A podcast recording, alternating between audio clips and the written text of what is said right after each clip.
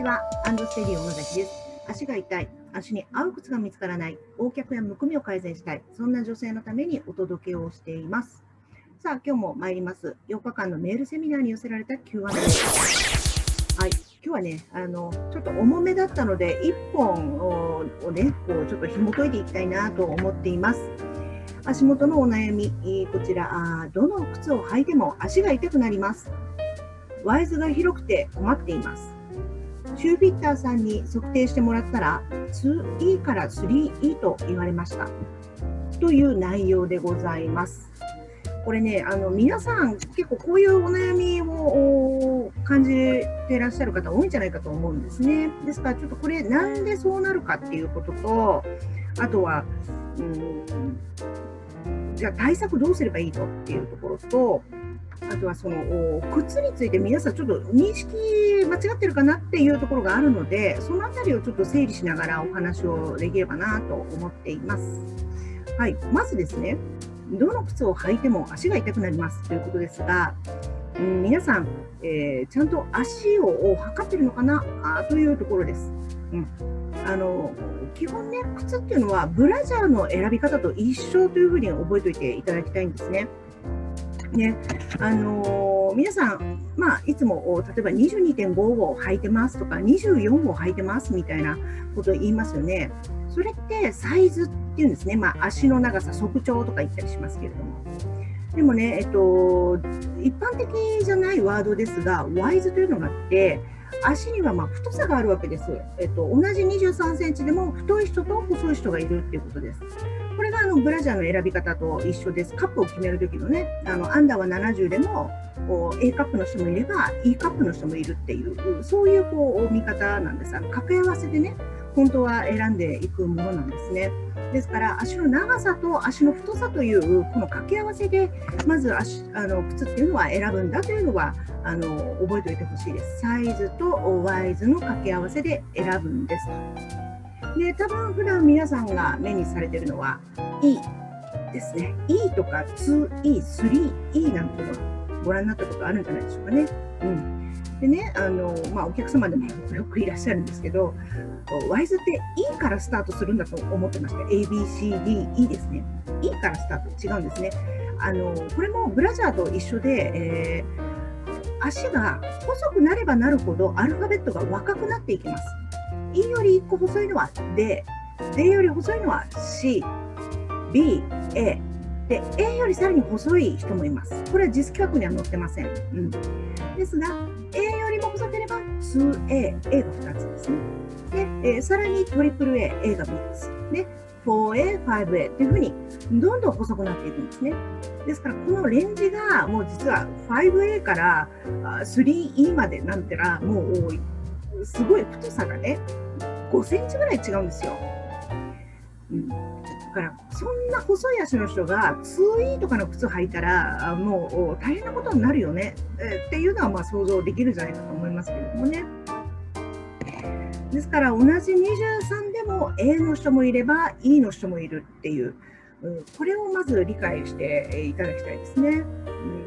うんですから、あまあ、女性なので、えーまあ、よくわかると思います。同じアンダー70でもお A カップと E カップがいるように、同じ23センチでも A ワイズの人もいれば E ワイズの人もいるっていうのがまず大前提にあるんです。ですから皆さんが普段私24センチ履いてるのっていうのはもう中途半端な情報でしか実はないんですよ。うんこれをまず理解をしていただきたいと思います。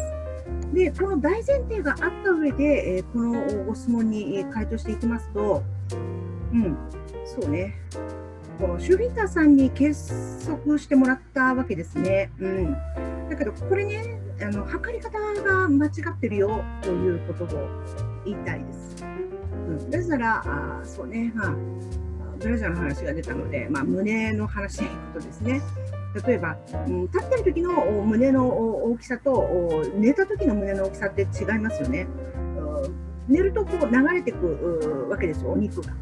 だから正しい測定ってできないじゃないですか。靴も全く一緒で、えー立ってる時はもうデローンと広がった状態で、でも歩く時っていうのは足空中に上げますから、でさ、こっちのサイズが正解のサイズなんですよ。正解のここっちを測らなきゃいけないと。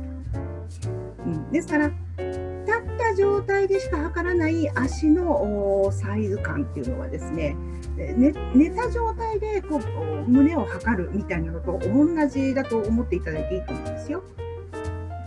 ですから、この測定してもらって 2E から 3E というふうに言われたというのは、足が体重を受けてですね、マックス広がった状態、これしか見てないという、そういう意味で、この計測の仕方というのは、中途半端であるいうふうに言わざるを得ないわけですね。うんだから体重をかけた時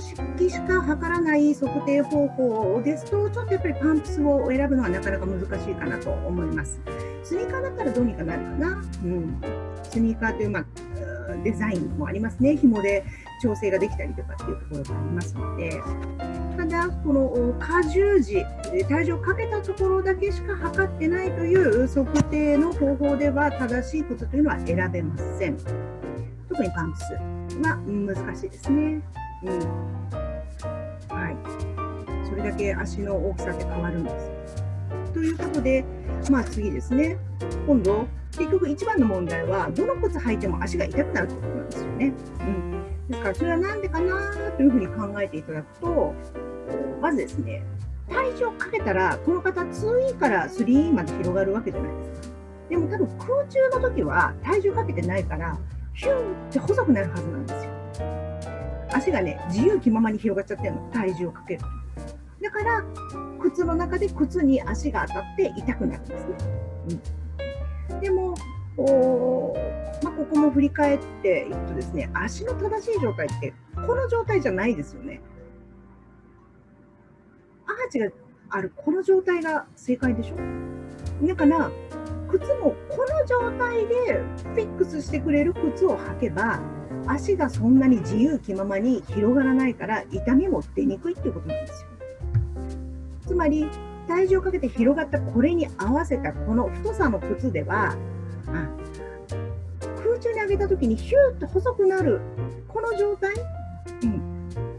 の足を受け止めきれない、まあ、ブカブカになっちゃうってことですよね。そうするといろいろ当たって痛くなるというふうに、まあ、考えていただくと分かりやすいんじゃないかなと思いますね。だからその足の正しい状態を靴で作ってあげるということ。ただ、でもそういう靴はね、あの見た目とっても細いんですよ。細いから皆さん、私の太い足にはとてもじゃないけど入らないわーって言って、店頭とかでも試着をしない。もしくはワンサイズ上げて試着するということをやりがちなんですね。で、自分の本当の足に合うね、靴よりもワンサイズ、2サイズ大きい靴を選んじゃうっていうことをやってるんです。でもそれやってる限り足が痛いのはなくならないわけなんですね。うん、この辺り、えー、ご理解いただけましたでしょうかね。うん。だからその足の状態というのはものすごく変化をする。でその変化が最近は大きくなってるんですよこれまた。ですから足を、まあ、あんまりね歩かなくなって足に筋力がないから、まあ、体重かけるとビャーってこうビャーってこう広がっちゃうんですよ。お箸はね、えー、何でしょう、靴に負けるお箸って私たち呼んでますけれどもね。そういう足はやっぱりそのいきなりパンプスの前にワンステップスニーカーでしっかり足の指を使って足を鍛えてでそこでもう一回継続をしてそこでパンプス作った方がいいです。まあそれだって1ヶ月2ヶ月履くだけで全然変わってきますからね。スカートとかでも、うん、ゴムのね、ウエストのスカート履いてたら、ウエスト太くなっていきますよね。皆さんね、足にはそれをやっちゃってるんですね。ですから、きちっと足の本当ガードルを履くような、そういう靴を履いてあげるというのが、実は足にとってはいい。でもそんな靴は自分一人じゃ怖くて選べない。なぜなら痛くなりそうだから。みたいなやっぱり思い込みがあるわけなんですよね。そこら辺がこう一人で靴選ぶところのま限界というふうにも思いますがね。でも、この基本的にブラジャーの選び方と一緒であるということ、その知識があれば自分の足は守れます。そしてあともう一つ必要だなと思うのは、あこれが足に合う靴なんだというその体感ですよ。この体感さえあれば、もう緩い靴っていうのは選ばなくなる、買わなくなる。結果、ものすごく経済的ですということなんですね。ですから、もう計測をして足に合う靴を履くという、この2つのステップだけはもうやっておいた方がいいんじゃないかなと思います。はい。それでは、えー、この方の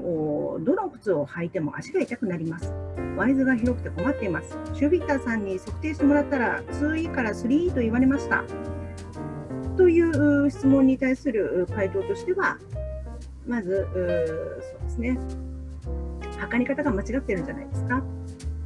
で靴っていうのはブラジャーと同じ選び方をしますよ。そして、えー、足は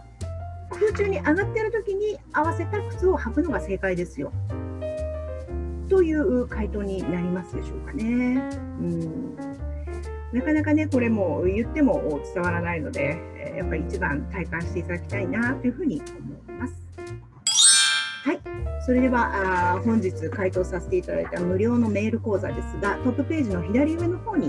えー、リンクが貼ってありますので、えー、こちらからどうぞご登録ください。はい、足元のお悩み、できるだけね、細かくお知らせいただきますと、今回のようにいろいろ深く